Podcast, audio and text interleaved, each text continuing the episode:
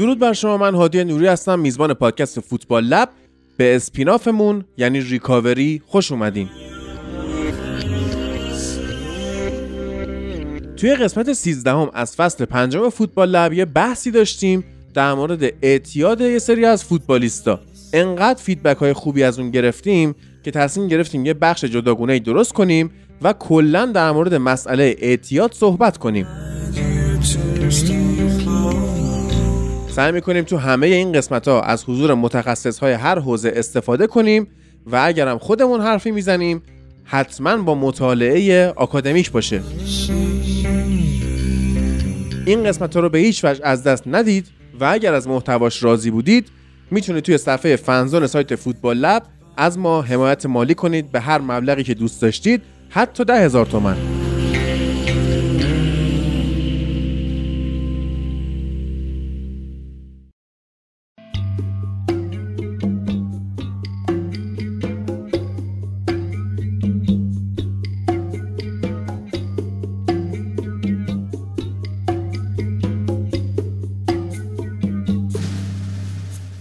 خیلی درگیر بودیم که در واقع اسم این قسمت ها رو چی بذاریم که هر اسمی شما فکر کنی من به ذهنم رسید. تقریبا یه نصف روز داشتم به این فکر می‌کردم که اسم این قسمت ها رو چی بذاریم تا رسیدیم به ریکاوری. البته ریکاوری منظورمون اون آلبوم امینم نیست چون می‌دونید من رپ دوست ندارم و منظورمون از ریکاوری بازگشت به چرخه زندگیه. البته که اینجا یه rehab center نیست یا مرکز ترک اعتیاد نیست اما می‌تونه به شما اطلاعات خوبی بده در مورد اینکه چه نوع اعتیادهایی وجود داره چه فیزیولوژیک چه روانی و بتونیم حداقل نسبت بهش علم داشته باشیم. یه کاور واسه این قسمت رو طراحی کردیم یه لوگو. البته که طراحی کاور ما رو زحمت شوی کسی کشیده. اگه دقت بکنید کاور مال کاور آلبوم Cognitive از Soen هستش که هر چقدر من فکر کردم هر کاری کردم هیچ چیزی بهتر از این کاور آلبوم Soen به ذهنم نرسید. یه گفتن خود چه کاریه؟ یه بار یه کار خوبی انجام شده ما از همون استفاده می‌کنیم. فلذا ما اینجا از آقای Soen البته از band Soen اجازه می‌گیریم که از کاور این آلبومشون استفاده کنیم و چاله که حلالمون کنن دیگه. خیلی کاور خوبیه اون. نوزادی که توی مغز اون استادیه که داره یه چیزایی رو دود می‌کنه و از دودش پر اصلا خیلی مفهوم داره. واقعا قشنگه. اما زحمت طراحی لوگو با خانم مهدی دهقان بوده که واقعا دمش گرم. خیلی لوگوی جالبی شده. یعنی خب کلمه ریکاوری که اونجا هستش و اون اوش تبدیل شده به در واقع شماتیک فرمول شیمیایی نیکوتین که به حال پرمصرف ترین ماده که ماده مخدریه که در واقع بشر بهش اعتیاد داره توی این روزا. و یه دایره اون دورش هستش که حالا شاید فکر کنید دایره است ولی چش داره. حالا داستان چیه؟ این یک ماریه که داره دوم خودش رو گاز می‌گیره. خب؟ و اینم داستانش در واقع توی حالا نماد شناسی و اینا مفهومش اینه که آدم به چرخه زندگی برگرده که چه نمادی و چه لوگویی بهتر از این برای بخش ریکاوری. دم مهدی هم گم. درود به شرفش که توی سه ساعت تقریبا این لوگو به ذهنش رسید و طراحیش کرد و خدا خیرش بده. در این امر خیر با ما سهیم بوده. قسمت اول رو میریم بشنویم که من با امین ضبط کردم. امین هم از مخاطبای بسیار خوبمونه. خیلی هم به من لطف داشت. بحث قسمت اول ما چیه؟ تاریخچه اعتیاد بعد عرض بخاطر اصلا اعتیاد چیه و زمینه های اعتیاد. بریم اینا رو بشنویم. بعد حالا قسمت های بعدی رو از همین ها ریشه می‌گیریم و میریم جلو.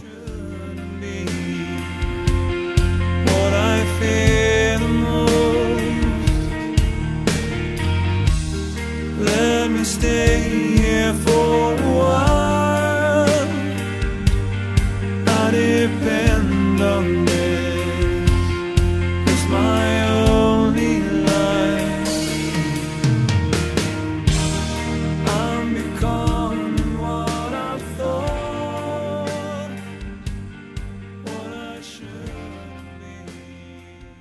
توی این قسمت قرار بود دکتر همرامون باشه. حالا به دلایلی نشد چون اینترنت قبرس مثل اینکه مشکل داره. میریم سراغ امین عزیز که من قسمت قبلی که با دکتر صحبت کردیم حالا در مورد مسئله اعتیاد آقای لینگارد اعتیاد به الکلش گفتم که از شنونده های کسی هستش که دوست داره تخصص شده داره حالا با همون صحبت بکنه و اینا بیاد که یکی از دوستان که پیام داد امین بود حالا یکی دیگه هم پیام داده که حالا من گفتم تو رو هم میارم اوکیه. و با امین می‌خوایم کار شروع بکنیم. حالا این قسمت اول یه تاریخچه بگیم اول که اعتیاد داستانش چیه؟ اصلا تعریفش بکنیم خود اعتیادو.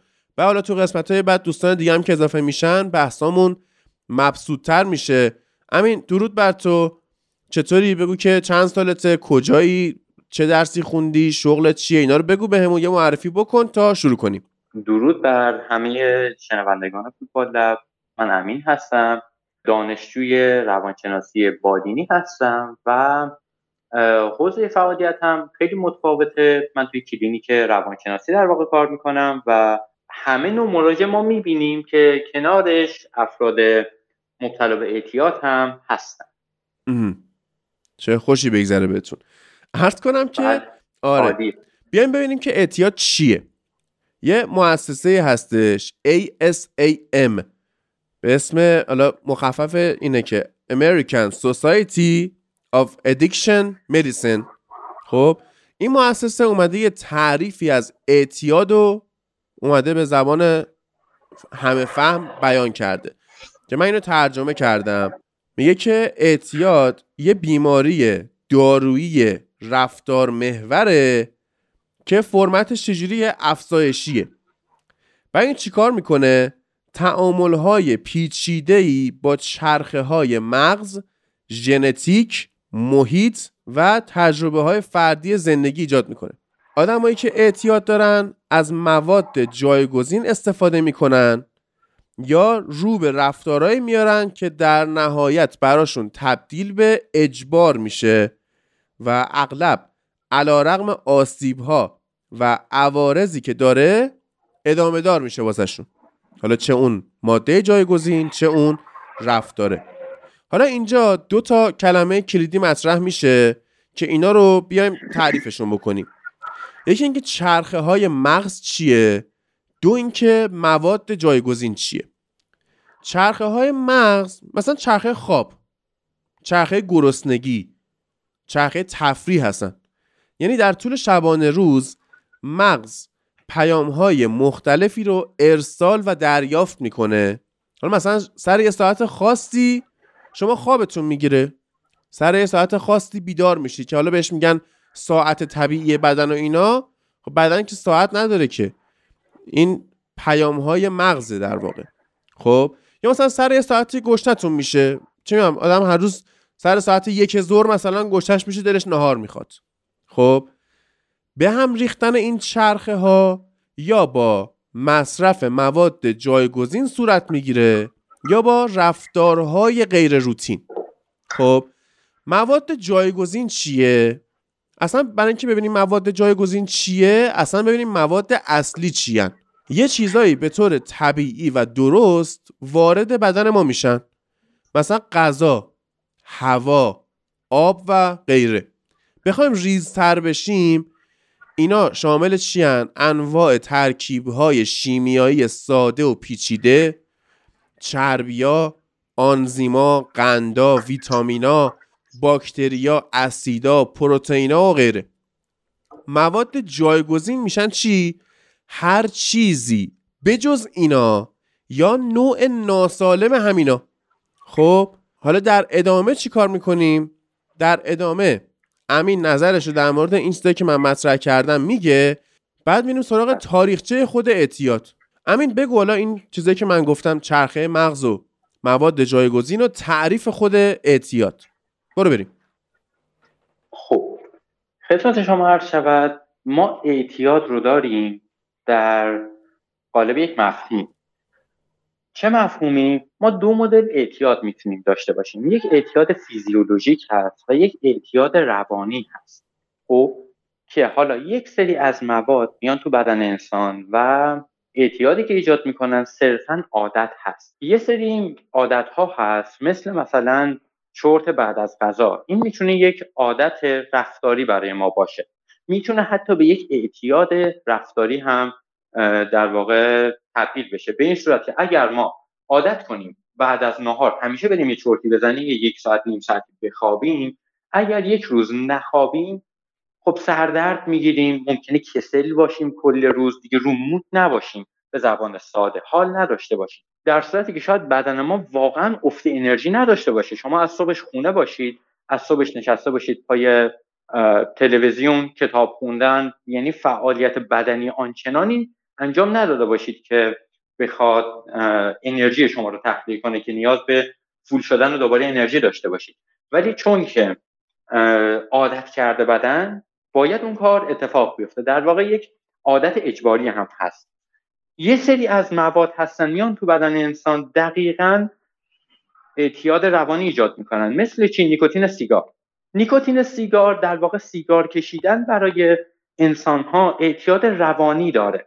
یعنی اگر شما سیگار رو بذاری کنار اتفاق خاصی معمولا توی پروسه ترک برات نمیفته نه بدن درد میشی نه رعشه می‌گیری نه چشمات دو دو می‌زنه. هیچ اتفاقی نمیفته فقط یک مخمخه داری و چیز دیگه ای که داری اینه که دلت سیگار می‌خواد. ممکنه یک سردرد خفیفی هم بگیری که معمولا دو شات قهوه بخوری رفت میشه. روزای اولش سرفه می‌کنی یه خورده.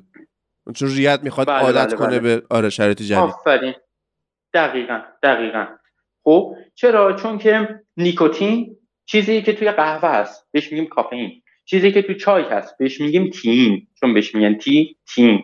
تو سیب زمینی اصلا ما نیکوتین داریم. یعنی شخصی برداره خیلی سیب زمینی بخوره انگاری که سیگار کشیده. یعنی فرقی نداره. ما چیزی که توی سیگار میگیم برای شخص مضر هست اون تار سیگاره که بهش قطران هم میگن. اون غیره دیگه عملا غیره. مشکل زاست. آفرین اون مشکل زاست. در واقع خود تنباکو مشکلی ایجاد نمی‌کنه برای بدن. کاری که انجام میده میاد به جای حالا یکم تخصصی ترش رو بگیم میاد به جای انتقال دهنده عصبی استیل کولین قرار می‌گیره. بدن میگه خودش میگه خب این هست. من چرا باید بیام استیل کولین بسازم؟ نمی‌سازم کم می‌سازم. انرژی واسه ساخت استیل کولین مصرف نمی‌کنم. دلیل اینکه سیگار رو اگر بذاریم کنار یه مدتی وسوسه میشید اینه که بدن عادت می‌کنه به اون راحت طلبی. میگه که خب الان من باید استیل کولین بسازم کار سختیه حال ندارم. بردار یه نخ سیگار بکش نیکوتینه بیاد. من دیگه کولین خودم رو نسازم. بیاد استفاده کنیم دیگه. اینطوری. در واقع این فرایندی که داری میگی که مواد جایگزین یه جوری میشه به حالت میونبر نگاهشون کرد که تو بدنت می‌خواد سریعتر به یه جایی برسه از سر تنبلی مثلا. آره. دقیقا ما چنین چیزی دقیقا توی الکل هم داریم. جزایر لانگر هاوس که توی لوزالمیدی ما در واقع هستن برای بدن الکل می‌سازن. ما لازم داریم الکل رو برای اینکه یه سری از متابولیسم های بدنمون انجام بشه که بدن خودش دارون رو می‌سازه. همیشه. از نشاسته خودش برمیداره الکل می‌سازه. شما نشاسته هم نخوری صرفا گوشت و پروتئین بخوری برمیداره پروتئین رو میشکنه. تبدیل به گلوکوز می‌کنه تبدیل به نشاسته قند می‌کنه از اون الکل می‌سازه میریزه تو خون. میگه بریم کیف کن ولی شخصی که بیاد خودش الکل بخوره خب اون الکل داره می‌رسه به بدن. و اگر منظم باشه بدن میاد با خودش فکر می‌کنه که خب من چرا باید دیگه الکل بسازم؟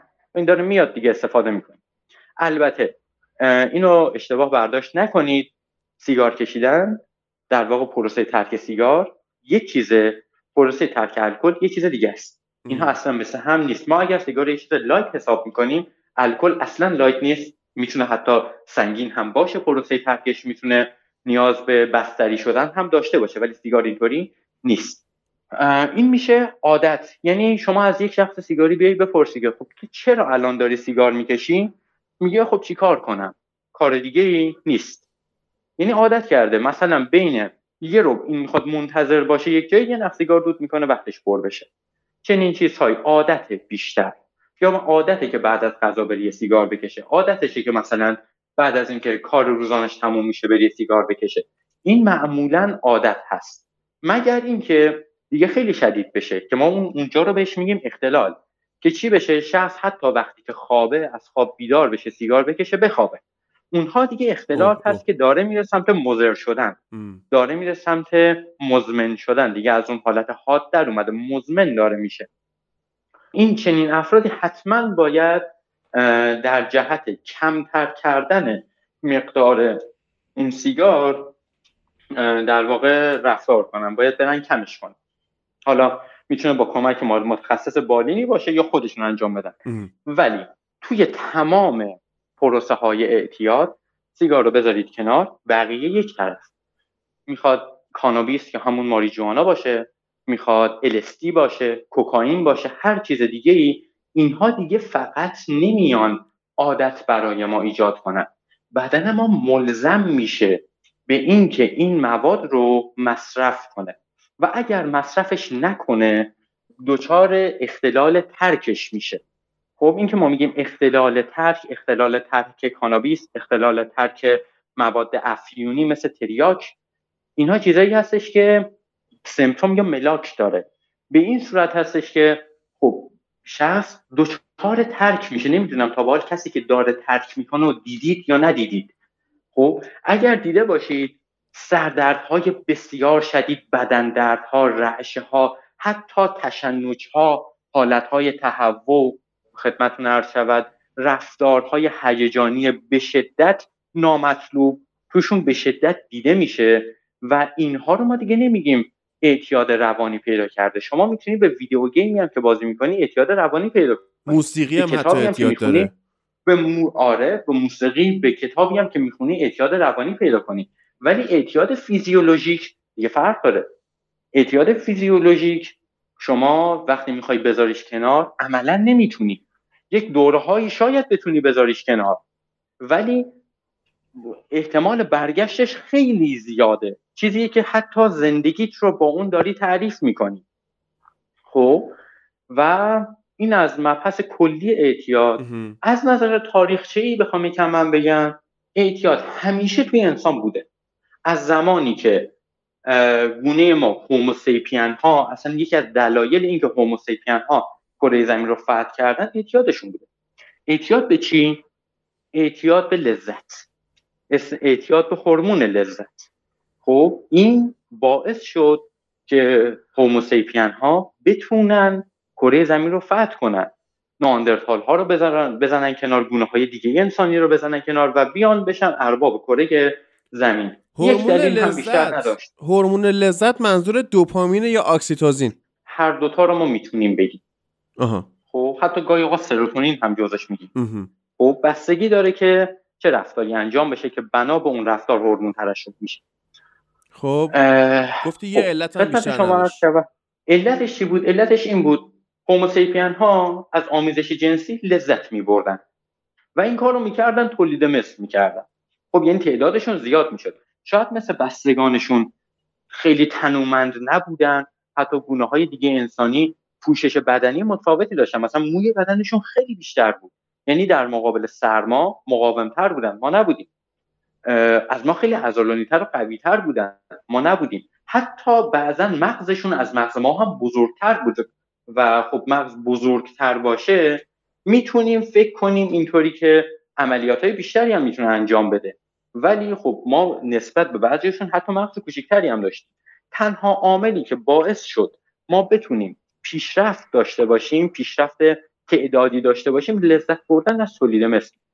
توی تمام حیوانات انسان بذاریم کنار توی تمام حیوانات غیر از انسان فقط یک حیوان دیگه هست که از تولید مثل در واقع لذت می‌بره که دلفین بقیه نه. شما مثلا دو تا گربه رو نگاه کنی ماده فرار می‌کنه. کلاق نگاه کنی ماده فرار می‌کنه. خب میمون چی؟ میمون لذت نمی‌بره؟ میمون هم. نه بعضی از میمون ها هستن مثل خیشاوند نزدیک شامپانزه هان ولی الان اسم دقیق گونش یادم نیست. خیشاوند خیلی نزدیک شامپانزه هان اینا چرا یک سری کارهایی می‌کنن در رابطه با لذت بردن؟ نمی‌تونیم اسمش رو لذت هم بذاریم. اگر می‌خوان که توی اجتماعی که دارن با همدیگه رابطه بهتری با همدیگه داشته باشن جنس مادهشون قسمت تناسلی جنس ماده دیگر رو یه حالت مالش طوری انجام میده که ما خیلی با هم دیگه دوستیم. ما با هم دیگه مشکلی نداریم. ولی نمی‌دونیم که آیا اینها از این کار لذت می‌برن یا صرفا یه مناسبت اجتماعی هست یه سری ویدیو هم مثلا من دیدم که میمون هایی هستن تو باغ وحش هستن. اینه که پشت شیشن که آره. ملت مثلا میمون آره. خود ارزایی می‌کنه. خب حالا اونم من نمی‌دونم. آره. لذت می‌بره یا اینکه صرفا باید خالی کنه خودشو؟ این جزء فرایند طبیعیش. آها. جزء فرایند طبیعیش. آره. ببین فقط خب، حالا خب. ممکنه که هورمون لذتی هم درش ترشح بشه ولی نمی‌تونه این هورمون لذت رو لینک بده به کاری که داره انجام میده. آها. یعنی نمی‌دونه چرا خوشش اومد. نمی‌دونه چرا. با بابا این کارو باید بکنه ببین تاریخچه اعتیاد. آره. تاریخچه اعتیاد که تاریخچه خب. مواد مخدر رو من یه نگاهی کردم از ده هزار سال قبل از میلاد یعنی مثلا دوازده هزار خورده سال پیش توی یونان از تریاک استفاده می‌کردن به دو مصرف مصرف پزشکی و مصرف اسپریچوال مصرف معنوی. بله. آره که حالا هم یه حال خلصه ای بهشون دست می‌داد. یه حالی می‌کردن همین که مصرف پزشکی بوده که حالا هستن خیلی از داروهایی که ما امروز استفاده می‌کنیم توی پزشکی مدرن و صنعتی. مثلا بری همینجوری شجر نامه دارو رو بررسی بکنی از تریاک میاد. خب؟ استامینوفون کدومی؟ آره آره استامینوفون. بعد پنج هزار سال قبل از میلاد توی مصر باستان ما یه جوری مصرف الکل داشتیم که به مرحله سمزدایی می‌رسیدن مردم. یعنی مرحله ترک. میبستنشون مثلا به تخت که رو الکل رو ترک بکنه چون خیلی افتضاح شده بوده وضعیت زندگیش. ما از آره اولین کلینیک های ترک اعتیاد به الکل هفت هزار خورده سال پیش توی مصر بوده. آره. منتها این همینجوری اومده اومده موادهای مختلف. حالا مثلا سرخ پوستا به یه شکل که یه سری گیاه ها استفاده می‌کردن اینا رو دود می‌کردن. مثلا اولش اینجوری بوده که دور هم جمع می‌شدن در واقع اینا رو میریختن تو آتیش این گیاه ها رو و از حضور توی اون منطقه لذت میبردن. بعدها فکر کنم چپخ هم اختراع خود سرخپوست ها باشه. حالا چه توی آمریکای شمالی چه توی آمریکای مرکزی و جنوبی. ولی خب کلا اون جرسومه فساد مکزیک میشه دیگه. یعنی اول آخرش بیه بررسی بکنی. آره, آره. آره. و سال 1914 اولین باری بود که توی کنگره آمریکا هریسون اکت اومد مطرح شد اکت یا بیل میشه اون لایه هایی که میره تو مجلس. خب توی هریسون اکت اولین بار مواد مخدر چه از ریشه تریاک بیان چه کوکائین اینا ممنوع شدن یعنی بله. تا سال 1914 منع قانونی برای مصرف مواد مخدر نبوده که چهار سال بعدش 1918 الکل هم به این دسته ها اضافه شد و ممنوع شد بله که بله. اونو من توی یه اکسترای فکر کنم هفت بود یا هشت بود صحبت کردم در موردش که چه اتفاقی افتاد. حالا چون این مباحثی که داریم پیش می‌بریم این سلسله جلسات ربط پیدا می‌کنه یه بار دیگه اون رو حالا کامل بعدا مطرح می‌کنم من. آره بعد این توی همه کشورها هم بوده یعنی این نبوده که در واقع بگی اول مثلا تو فلانجا اومد بعد رفت به فلانجا مثلا مردم چه می‌دونم استرالیا هیچ ایده ای نداشتن. مثلا یه گروه مهاجم خارجی اومدن اینا رو معتاد کردن. نه. هر کشوری مثل مردم هر منطقه توی اون به حال منطقه جغرافیایی خودشون یه چیزی پیدا می‌کردن که بهش معتاد بشن. درسته؟ بله بله. یه سری قارچ ها هم هست که استفاده می‌کردن برای مراسم های معنوی آها. توی حالا زمان های خیلی قدیم برای هم بوده توی آمریکای جنوبی اینها بین قوم مایا ها اینا خیلی چنین چیزهایی رایج بوده استفاده از این قارچ ها در واقع واسه مراسم های معنوی که الان می‌دونیم هم مجیک ماشومایی که الان هستن آره. در واقع مثلا توی من یه مقاله آره. خوندم چهار پنج سال پیش که توی مکزیک یه نوع زنبوری هستش که شما اصل اینو می‌خوری توهم زای حال میشید آره. دقیقا. یعنی مثلا الزاما صنعتی نیست همه چی قشنگ اصله. صبونه مثلا شما فکر کن اصل بخوری بعد دو دقیقه بعد نون شروع کنه باهات صحبت کردن. یا همچین چیزیه. من دیروز داشتم با یه دکتری صحبت می‌کردم که می‌خواستم اطلاعات بگیرم ازش راهنمایی بگیرم. توی سری ترجمه ها مشکل داشتم. یعنی می‌دونستم چیه ها. انگلیسیه رو می‌فهمم فارسیه رو نمی‌فهمم چجوری باید بیانش کنم.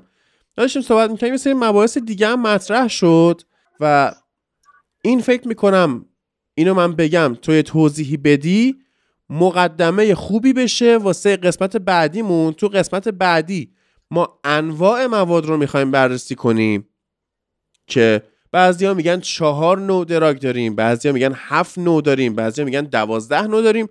من فکر می‌کنم با چهار نوع اوکیه چون بقیه اون حالا خورده ریزاش هفت نوع دوازده نوع 1500 نوعی که اصلا وجود داره. از این چهار تای اصلی مثل عناصر اصلی آب و آتش و خاک و باد و اینا اونجوری از اینا نشأت می‌گیرن. ما اون چهار نوع اصلی رو داشته باشیم فکر می‌کنم که اوکی. اما قبل از اینکه به اونجا برسیم یه چیزهایی وجود داره که زمین ساز اعتیاد میشه. خب چه تو دنیای قدیم چه توی دنیای مدر. این ژنتیک هست فرهنگ هست تحصیلات هست محیط هست اقتصاد هست وسوسه هست و رفتار بولد رفتار کارتونی رفتار انیمیشن توری مثلا مثل اینکه تو انیمه های ژاپنی چشمشون یهو خیلی درشته ما به اینا میگیم رفتار کاریکاتوری که اینا این هفت موردی که گفتم حالا شاید موارد بیشتری هم باشه. مثل خودتو که گفتی از آمیزش جنسی لذت می بردن که باعث تولید مثل شده ما به حال فرزندان اون نسلیم. اینا می‌تونه زمین ساز اعتیاده چه فیزیکی چه روانی باشه. یه توضیح در این موارد بده که بعد بریم سراغ قسمت بعدی. خب توی مسئله اعتیاد دقیقا چیزی که گفتی درست هست چیز سبب شناسی درستی هست. خب نگاه معمولا سطح اقتصادی خیلی به اعتیاد ربط داره. به این صورت که اگر ما یک نمودار بکشیم اونهایی که نمودار نمودار تقریبا کوه مانند بکشیم نمودار رو سطح وسطش باشه. خب خانواده هایی که از نظر اقتصادی متوسط هستن یا افرادی که متوسط هستن. سطح پایین نمودارمون باشه افرادی که از متوسط درآمدی جامعه کمترن و سطح بالا در واقع کران بالامون بشه افرادی که از نظر اقتصادی متمول هستن. سطح متوسط بالایی دارن. کمترین در واقع شیوع اعتیاد رو ما توی سطح وسط می‌بینیم توی متوسط می‌بینیم. از اون پایین تر اشخاصی که از نظر اقتصادی ضعیف هستن معمولا خب اعتیاد دارن به چی؟ به مواد افیونی. حالا تو ایران بخوایم بگیم به مواد افیونی و مواد دم دستی. خب مثل گل مثل مثلا تریاک حالا مشتقات تریاک اینها. افرادی که اون سمت نمودار هستن یعنی ثروتمندن اعتیاد معمولا باز هم دارن. حالا به چی؟ به موادی که گرونترن مثل مثلا کوکائین مثل شیشه چیزهای اینطوری که از نظر اقتصادی خب یکم باید سطحت بالاتر باشه بتونی کوکائین بخری دیگه قطعا. محیط واقعا روی اینکه آیا شخصی به سمت اعتیاد بره یا سمت اعتیاد نده مهمه اما مهم هست ولی مهمترین چیز به هیچ عنوان نیست. مهمترین چیز رو ما می‌تونیم بینش فرد در نظر بگیریم. یک آزمایشی انجام دادن روی کودکان. اومدن یه جا نشوندنشون گفتن که نگاه کن یه مثلا بچه پنج سال شما تصور کن این شکلات رو اینجا می‌ذارم. یه رو از اتاق میرم بیرون. اگر اومدم شکلات اینجا باشه خب بهت پنج تا شکلات میدم اینم بردار ببر میشه 6 تا. ولی اگر اومدم تا شکلات خورده باشی باختی. خب؟ این از اتاق می‌رفت بیرون از طریق یک حالا شیشه آینه مانند که اونورش دیده نمیشه بچه اینا نمی‌بینه یا دوربین. داشتن نگاه می‌کردن بچه ها رو. بعد این در واقع یک پژوهش کیس استادی بود این مطالعه فردی بود. بچه هایی که برداشتن شکلات رو خوردن خب البته زمانم می‌گرفتن. بچه هایی که زودتر شکلات رو خوردن یا کلا شکلات رو خوردن در آینده اکثریتشون به اعتیاد گرایش پیدا کردن معتاد شدن. ولی بچه هایی که تونستن اون بازداری رو داشته باشن که شکلات رو نخورن که به اون جایزه برسن در آینده درصد خیلی خیلی خیلی کمیشون در واقع معتاد شدن. خب این برمیگرده به اون بازداری شخصی به اون خیشتنداری شخص. این خیشتنداری شخص چطوری می‌تونه در واقع نمود پیدا کنه؟ ما چطوری می‌تونیم یک شخصی رو بگیم خیشتنداری داره؟ یه, یه شخصی هستش که نه. بازداری نداره اصلا به هیچ عنوان. به دوران کودکی حال چیزی که ما خیلی روانشناسا حتی ترولمون هم می‌کنیم می‌کنن اینه که به کودکیت برمیگرده. به کودکی واقعا می‌تونه برگرده. برمیگرده طبق نظریه روانی جنسی فروید به قسمت دهانی در واقع رشد که میشه زمانی که نوزاد داره شیر می‌خوره. اگر به اندازه کافی مادر به شیر بده خب ایشون از مرحله دهانی عبور می‌کنه میره حالا مرحله بعدی و احتمال اینکه به اعتیاد حالا اعتیادی که ما اینجا میگیم اعتیادهای استنشاقی هست. اعتیادهایی که از راه دهان و بینی هست. گرایش پیدا کنه خب خیلی کمتره. ولی اگر مادر خیلی بهش شیر بده یا خیلی این پستونک بمکه خب تثبیت میشه توی اون stage دهانی میمونه. و اگر کم بهش شیر بده باز هم توی اون stage دهانی میمونه در واقع تثبیت میشه. خب اشخاصی که توی stage دهانی تثبیت میشن میمونن یعنی حالا چه زیاد از حد بهشون شیر دادن و ایشون تثبیت شده چه اصلا بهش توجهی نکردن کمتر از حد بهش شیر دادن و ایشون تثبیت شده. در حالتی که زیاد باشه خب ایشون از فعالیت های دهانی لذت می‌بره کلا. از حرف زدن زیاد آدامس جویدن زیاد سیگار کشیدن قلیون کشیدن چه می‌دونم تریاک کشیدن به روش دود کردن و چیزهای اینطوری لذت می‌بره کلا. و این باعث میشه تمدد اعصاب داشته باشه. ولی اگر از اون سمت باشه در واقع کم به ایشون شیر داده باشن و ایشون تثبیت شده باشه چه اتفاقی میفته ایشون ولع داره. ولع داره نسبت بهش نسبت به اینکه خب یک کاستی تو زندگیش هست که خلایی هست که باید پر بشه.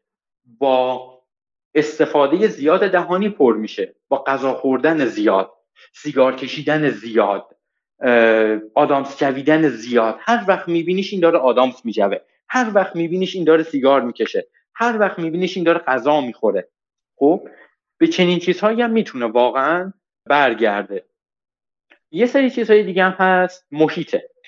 گفتیم محیط می‌تونه عامل مهمی باشه ولی قطعا مهمترین عامل نیست. چرا نیست؟ چون ما اینجا یه چیز داریم به اسم ژنتیک. اشخاصی که توی خانوادهشون اعتیاد وجود داره درصد اینکه خودشون هم به دام اعتیاد بیفتن خیلی خیلی خیلی میره بالا. چرا خیلی میره بالا؟ الگو برداری می‌کنه. می‌بینه باباش مصرف می‌کنه عموش مصرف می‌کنه پدر بزرگش مصرف می‌کنه اون دایی که خیلی دوستش داره مصرف می‌کنه. چه می‌دونم حتی شاید مادر خواهر برادرش مصرف کنن. پس به یک هنجار تبدیل میشه.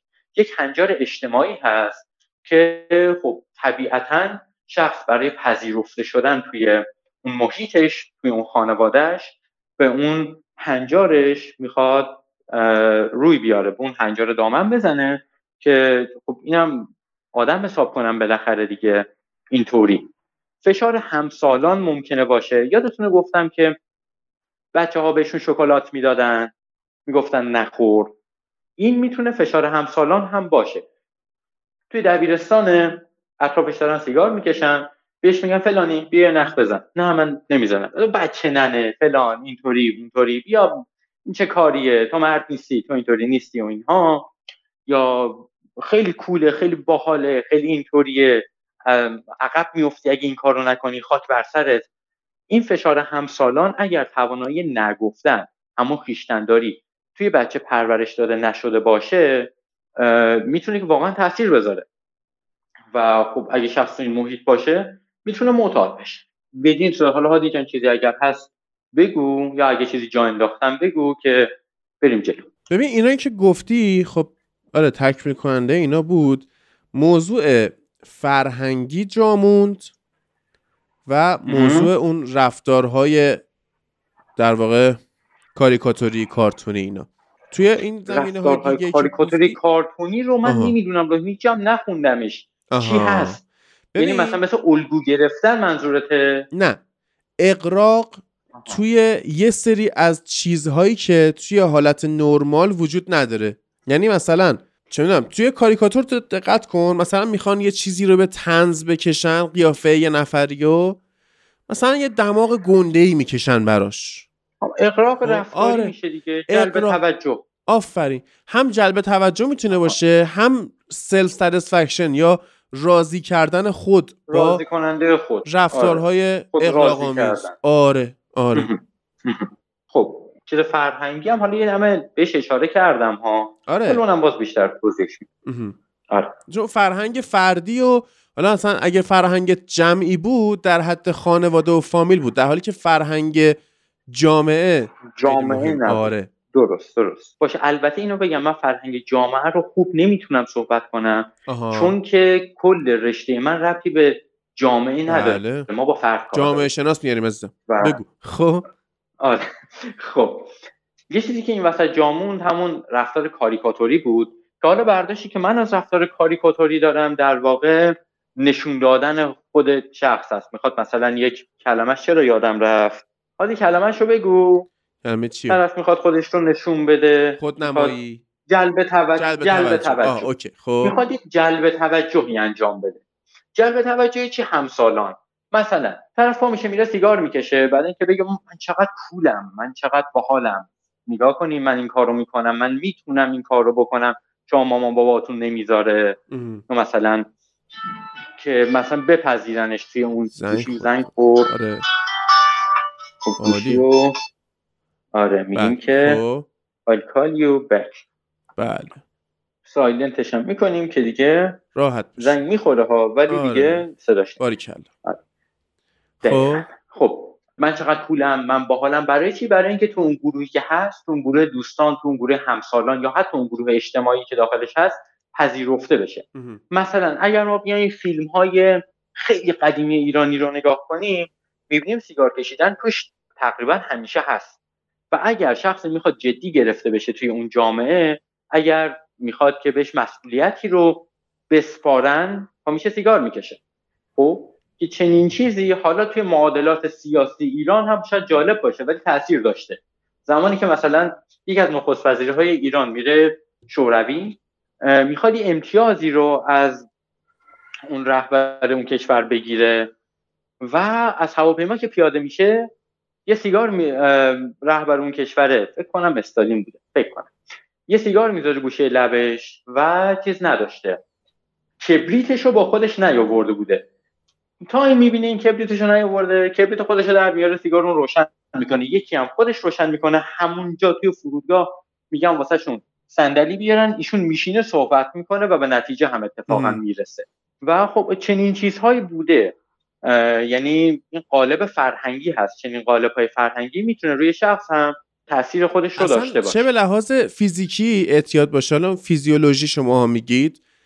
چه به لحاظ روانی و رفتاری. ببین مثلا یه سری رفتارها هست شرطی سازه دیگه. یه سری حتی کاملا. نحوه لباس پوشیدن ها شکل ظاهری شرطی سازه حتی شما می‌تونی به یک ظاهر اعتیاد داشته باشی. خب؟ حالا چه اون کارکرد داشته باشه چه صرفا پذیرش فرهنگی باشه. ببین مثلا توی جنگ ایران و عراق سربازهای عراقی سیبیل داشتن. خب؟ آره. بعد بررسی که شد متوجه شدن که داستان این بوده که مثل اینکه آدمی که سیبیل داره انگار جذبه بیشتری داره. ازش بیشتر آره، حساب آره می‌برن ازش میترسن. آره. و الان خیلی این موضوع فرهنگی براشون جا افتاده که آقا باباهای خیلی همون سیبیلو هن. خب فکر می‌کنم مثلا اقتدار بیشتری دارن به عنوان یه پدر اگه سیبیل داشته باشن. درست. خب؟ بعد این برای خودشون تبدیل میشه به یه اعتیاد روانی. یعنی مثلا بابای خودم سیبیل داره. درست؟ من اینو هر کاری آره هر کاری بگی کردم که یه جوری اینو من وسوسه کنم سیبیلشو بزنه. خب؟ اصلا نمیشه. یه جور ابسشن روانی پیدا کرده به اون سیبیله و بخشی از هویتش شده که هیچ کاریش نمیشه کرد این آدمو. قطعا این یک اعتیاد روانیه. کاملا. می‌تونه یک اعتیاد روانی باشه یا صرفا می‌تونه یک عادت باشه ما عادت ها رو از اون حالت اه، نیا کن عادت تا زمانی بهش میگیم عادت که شما بتونی بشکنیش آها. اگر شکستیش و حالتهای مثل بیقراری اومد سمتت یه احساسهای ناراحتی داشتی پیش خودت و اینها اونو می‌تونیم بهش بگیم اعتیاد البته خیلی ملاک باید داشته باشه ولی می‌تونیم یه نمه بهش بگیم اعتیاد. آره. یه مثلا اگه شما عادت کردی صبح پاشی چای بخوری یه روز بیدار شدی دیدی چای خونت تموم شده تونستی جاش قهوه بخوری اوکیه. اون اعتیاد نیست. شما صرفا یه عادت داری که. صبح به صبح چای بخوری. یا آی مایه گرم آبجوش بخوری مثلا که صدات باشه خب؟ ولی اگر بلند شدی دیدی چای خونت تموم شده شروع کردی لعن و نفرین کردن خودت که من چرا نرفتم چای بگیرم؟ کل روز تو دیگه از دست دادی بابت اینکه صبح چای نخوردی نه دیگه اینها از حالت نرمال خارجه. که این قشنگ خود من می‌تونم یه کیس استادی واسه این قضیه باشم که اگه من در روز یعنی اول صبحمو با قهوه شروع نکنم که تا آخر اون روز پاچه می‌گیرم و اگه در روز حداقل یک لیتر من قهوه نخورم اون روز دیگه فایده نداره. خب یعنی. آره اعتیاد من به کافئین یه چیز وحشتناکیه.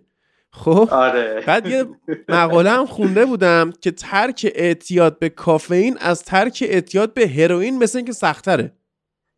چرا نه سختتر نه. ها این که میگن از این سختتر از اون سختتر ملاک های زیادی داره مثلا. هروئین اونقدر تو ساده نمی‌تونی به دست بیاری. نمی‌بینی تو خیابون نشستن دارن هروئین می‌کشن. آره. ولی تو خیابون راه میری می‌بینی نشستن دارن اسپرسو می‌خورن. آخ آخ. خب؟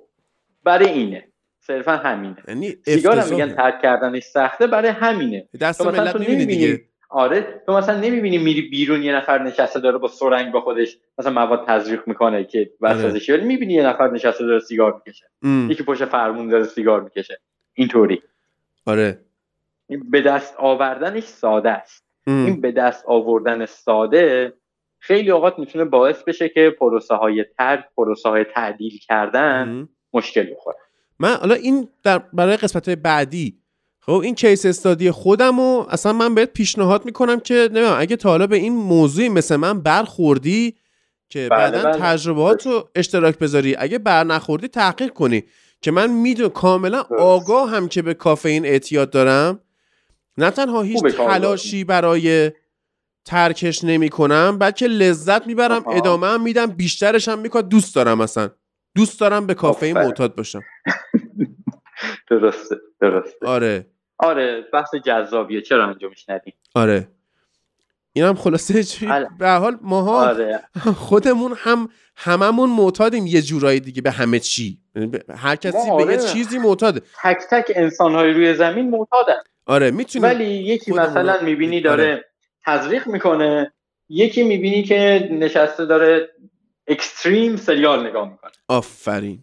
آره. یا داره اصلا آهنگ گوش می‌کنه داره بوک ورمه مثلا حالا بهش میگن خرخون و فلان. این مال زمان مثلا درس خوندنه. ولی یارو می‌بینی مثلا نه ولکن نیست. یعنی هر روز باید آره. بشینه. حالا همه میگن که آفرین چه آدم خوبیه. عادت کتابخانی داره آدم فرهیخته میشه. ولی اگه همون کتابخانی به اعتیاد تبدیل بشه می‌تونه قشنگ آره. در صورت نبودش رفتارهای مخرب ایجاد کنه توی طرف. نگاه کن ما کلا حال نمی‌دونم اینجا جاش هست که این رو بگم یا نه. اگر بخوایم تعیین کنیم یک رفتار اختلال هست یا اختلال نیست یکی از ملاک هایی که باید داشته باشه اینه که باعث ناراحتی خود شخص یا توی بعضی از اختلال ها نزدیکان درجه اولش بشه.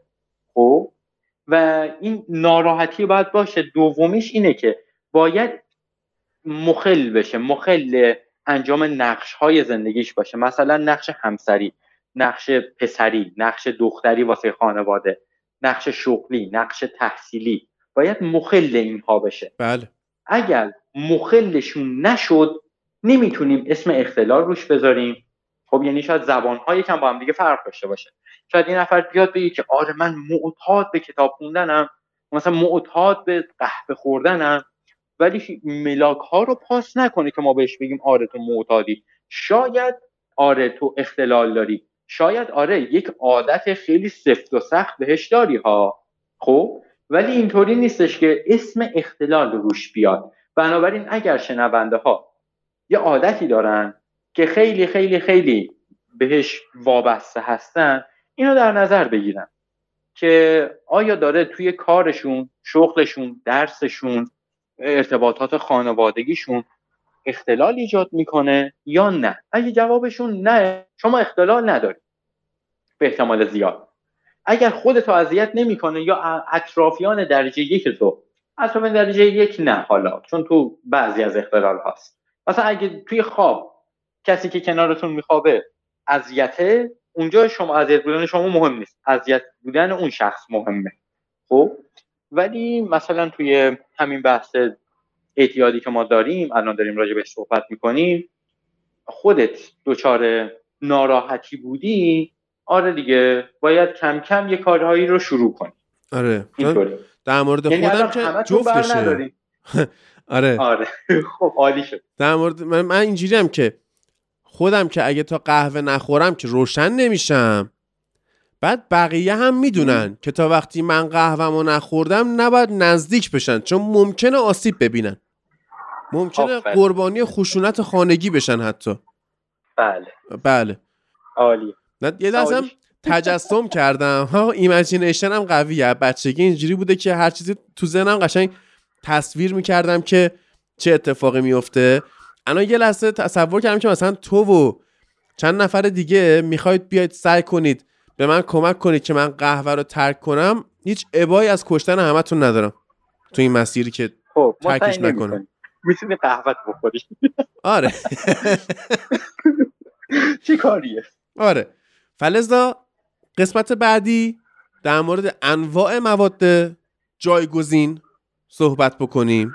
بهش میگن که چیز دیگه. substance مواد میگن substance که حالا این جدول تناوبی عناصر هم همون اونا هم substance ن ممکنه مثلا شما به عنصری هم معتاد باشید دیگه. خب در مورد این مواد جایگزین انواع مختلفش رو اون چهار تا کتگوری اصلی صحبت می‌کنیم. بعدش حالا به حال حرف حرف میاره واسه ما همیشه. دیگه من اینجوری شد که مثل قضیه فوتبال این برا من. یعنی درسته که تا قبل تا قبل از ساختن فوتبال لب در واقع. اگه فوتبال نگاه می‌کردیم شاید ما هم می‌گفتیم که گل داشته باشه کیف کنیم. شاید ما هم از بازی سف سف رو یک یک حوصلمون سر می‌رفت. اما بعدش که اومدیم شروع کردیم به ساختن و تخصصی نگاه کردیم بهش اینجوری شد که مثلا جور دیگه ای شد کلا. نحوه مطالعه نحوه نگاه کردن. اینکه وقتی داری فوتبال نگاه می‌کنی به جای اینکه چشمت به توپ باشه صرفا چشمت به بازیکن باشه چشمت به فضا باشه. همه چی رو ببینی. و الان هم که حالا این سلسله مباحث رو شروع کردیم شاید تو قسمت قبلی اگه من حرفی زدم یا دکتر حرفی زد با ادبیات خودمون و حرفای دلی بود ولی از این به بعد دیگه من خودم حالا به شخصه سعی می‌کنم همه ی حرفایی که می‌زنم آکادمیک باشه. شاید با زبان ساده ولی بتونه به عنوان یک مرجع استفاده بشه. همینجوری که خیلی از فوتبال لب به عنوان یه مرجع واسه در واقع فهم فوتبال و تحلیلش استفاده می‌کنن. این مباحث هم همینطوری باشه که ما شاید بتونیم حداقل تو ذهن من اینه که اون دینی که داریم به جامعه این رو ادا بکنیم. همیشه هم من شاکی بودم حتی شنونده اومد هفته پیش با هم فوتبال نگاه کردیم به من گفتش که یه جمله از فوتبال لب تو گفتی مثلا دو سال پیش که حتی من یادم نیست تو چه اپیزودی بوده. فقط گفت یادمه که اکسترا نبوده که حتی کار رو واسه پیدا کردنش سختتر کرد. گفتش که یه حرفی زدی من همیشه تو ذهنم هست اونم اینه که مردم ما مردم ایران آموزش ندیدن. که من شاکی بودم از این موضوع. خب حالا چرا که نه؟ اگه ما چیزی بلدیم یا می‌تونیم یاد بگیریم و یاد بدیم سعی می‌کنیم این دینمون رو به جامعهمون ادا بکنیم و توی هر حوزه بالاخره علم بد نیستش که. اونم یه چیزی مثل موضوع اعتیاد که خودمون درگیرش نباشیم بغل دستیمون درگیرشه اون نباشه بغل دستیش درگیرشه. که باید بتونیم منیجش بکنیم با دانش. یعنی به حال تو خودت همین روانشناسی خوندی؟ این چیزی که من میگم و کامل درک می‌کنی که راه غلبه بر یه سری چیزها اینه که از ناخداگاه بکشونیمشون تو خداگاه یعنی شما بری فکر کنی به این که آره اگه همش دهنت داره میجنبه اگه چه می‌دونم هی آدم سوچم حالا به هر شکلی. این شاید به خاطر اینه که مثلا موقعی که شما بچه شیرخواره بودی یه اتفاقی این وسط افتاده. حالا یا کم شیر خوردی یا زیاد شیر خوردی. حتی اون موقعی که همین داشتی می‌گفتی من داشتم به این فکر می‌کردم که آیا مثلا یه بچه هایی رو با شیر خشک بزرگ می‌کنن با پستونک و شیشه شیر و فلا اینا این هم آیا تاثیر داره نسبت به خود شیر مادر که مثلا یه اختلالی توی بچه به وجود بیاره یا نه؟ که میگم همه اینها مثلا چون یارو آدم بفهم بگو آره حاله آره. پروسه این که کودک بخواد بزرگ چه نوزاد بخواد بزرگ چه فقط یک پروسه در واقع مکانیکی نیست که ما به آره به شیر بدیم از نظریه های مختلف می‌تونیم اینجا استفاده کنیم. یک نظریهش که از آقای فروید استفاده کنیم میگه که نه ایجاد نمیشه دهن میجنبه فقط نباید زیاد بهش پستونک یا شیر خشک بدیم. از نظر پزشکی بخوایم نگاه کنیم طبی بخوایم نگاه کنیم آره اون موادی که مخصوصا توی شیر یکی دو هفته اول مادر هست که حالا فارسی بهش میگیم آهوز خب به هیچ توی شیر خشک نیست. در واقع اگه بچه توی اون یکی دو هفته اول شیر مادر نخوره از شیر مادر تغذیه نشه سیستم ایمنی ضعیفی پیدا می‌کنه. اصطلاحا بهش میگن که بنیش ضعیفه. خب؟ چرا؟ چون که توی اون شیر آغوز حالا از نظر رنگی هم اگر حالا برادر خواهر کوچیکتری داشته باشید دیده باشید رنگش یه مقدار چیزتره کدرتره به زردی می‌زنه بیشتر. خب تا اینکه بخواد سفید طور باشه. اونها کاملا داخلش اصلا گلگول سفید داره. خب گلگول سفید بدن مادر داره مستقیم انتقال پیدا می‌کنه به نوزاد. خب و این باعث میشه که حالا من میگم چون رشتم پزشکی نیست دوستان پزشک نه یا نگن که نه آقا گلگول سفید نداره. منظور که سیستم ایمنی رو می‌تونه خیلی خیلی ساپورت کنه. مواد غذایی داره که می‌تونه باعث بشه سیستم ایمنی بدن نوزاد استخوان بندی نوزاد خیلی خیلی قوی تر باشه نسبت به نوزادی که اصلا از آغوز تغذیه نکرده. خب اگر همه بخوای با شیر خشک شما بری جلو از نظر پزشک آره چنین تناقضی هست. ولی از نظر نظری فروید نه آنچنان فرقی نداره. ولی آیا بچه در آغوش گرفته میشه و بهش شیر میدن؟ آیا اون محبت و توجه رو حس می‌کنه یا حس نمی‌کنه؟ اینها خیلی تعیین کننده و مهم هستن برای ما. ما میگیم که به بچه باید توجه کرد. ما یک توجه مثبت داریم یک توجه منفی داریم. توجه مثبت خب با بچه بازی می‌کنن داره راه میره. نازش می‌کنن آفرین چقدر بچه خوبیه. بازی می‌کنن با بچه. خب میخندن نازش می‌کنن. اینها. این توجه مثبته. یکم بزرگتر میشه به حرفاش گوش میدن. میگن تا اصلا شیرین زبونی کن صحبت کن بشین بازی کن میشینن باهاش بازی می‌کنن و اینها. خب اگر توجه مثبت نباشه چی میشه؟ بچه توجه می‌خواد. براش مهم نیست توجه مثبت یا منفیه. مثلا مهمون میاد خونه بچه توجه مثبت دریافت نکرده. باباه باهاش بازی نمی‌کنه مادره به حرفش گوش نمیده باهاش بازی نمی‌کنه. مهمون میاد خونه بچه بودو بودو می‌کنه یک دکوریو میندازه میشکنه یه ظرفی رو میندازه میشکنه. برای چی؟ توجه بگیره. دعواش کنن. بگم طول سگ نکن. بیشعور نکن. اصلا بگیرن بزننش. این یک توجه منفی بچه توجه می‌خواد. خب براش مهم نیست. مثبت باشه بهتره. نبود منفی. بدترین چیز اصلا کشنده ترین چیز برای انسان چه کودک چه بزرگسال چه اصلا پیر اینه که شما نادیدش بگیری. یعنی بهش توجه نکنی. این کشنده است. من این که میگم کشنده است واقعا کشنده است. برای نوزاد شما باهاش بازی نکنی یه پوشکش عوض کنی شیر خاصی شیشه بندازی تو دهنش. خب دیگه بچه چی می‌خواد؟ هیچی تقریبا. وقتی بهش نرسی امکان مرگ نوزاد هست حتی. خب؟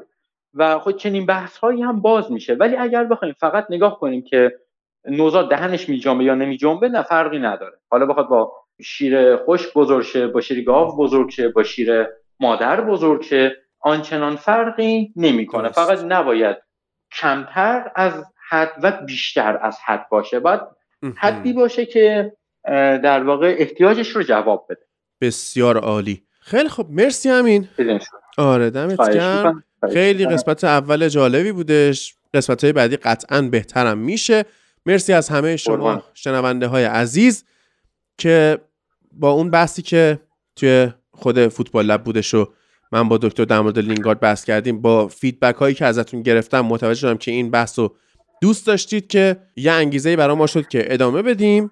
و بتونیم تخصصی توی این حوزه هم در خدمتتون باشیم با استفاده از آدمای متخصص و خب مطالعه ای که درست درمون باشه و دمتون گم که از ما توی صفحه فنزون سایت فوتبال لب حمایت مالی می‌کنید. منتظر یک سری خبرهای دیگه و اضافه شدن یک سری بخش های دیگه به فوتبال لب هم باشید که جالب خواهد شد واقعا و شاله که همه چی خوب باشه دیگه.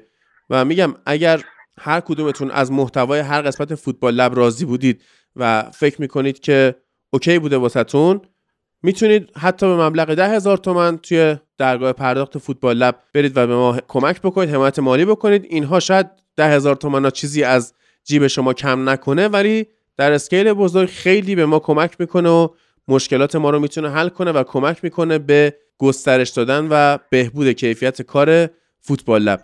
مرسی. امین درود بر تو. درود بر شما. مراقبت کن. مرسی. خدا نگهدار. روز خوبی داشته باشین. خدا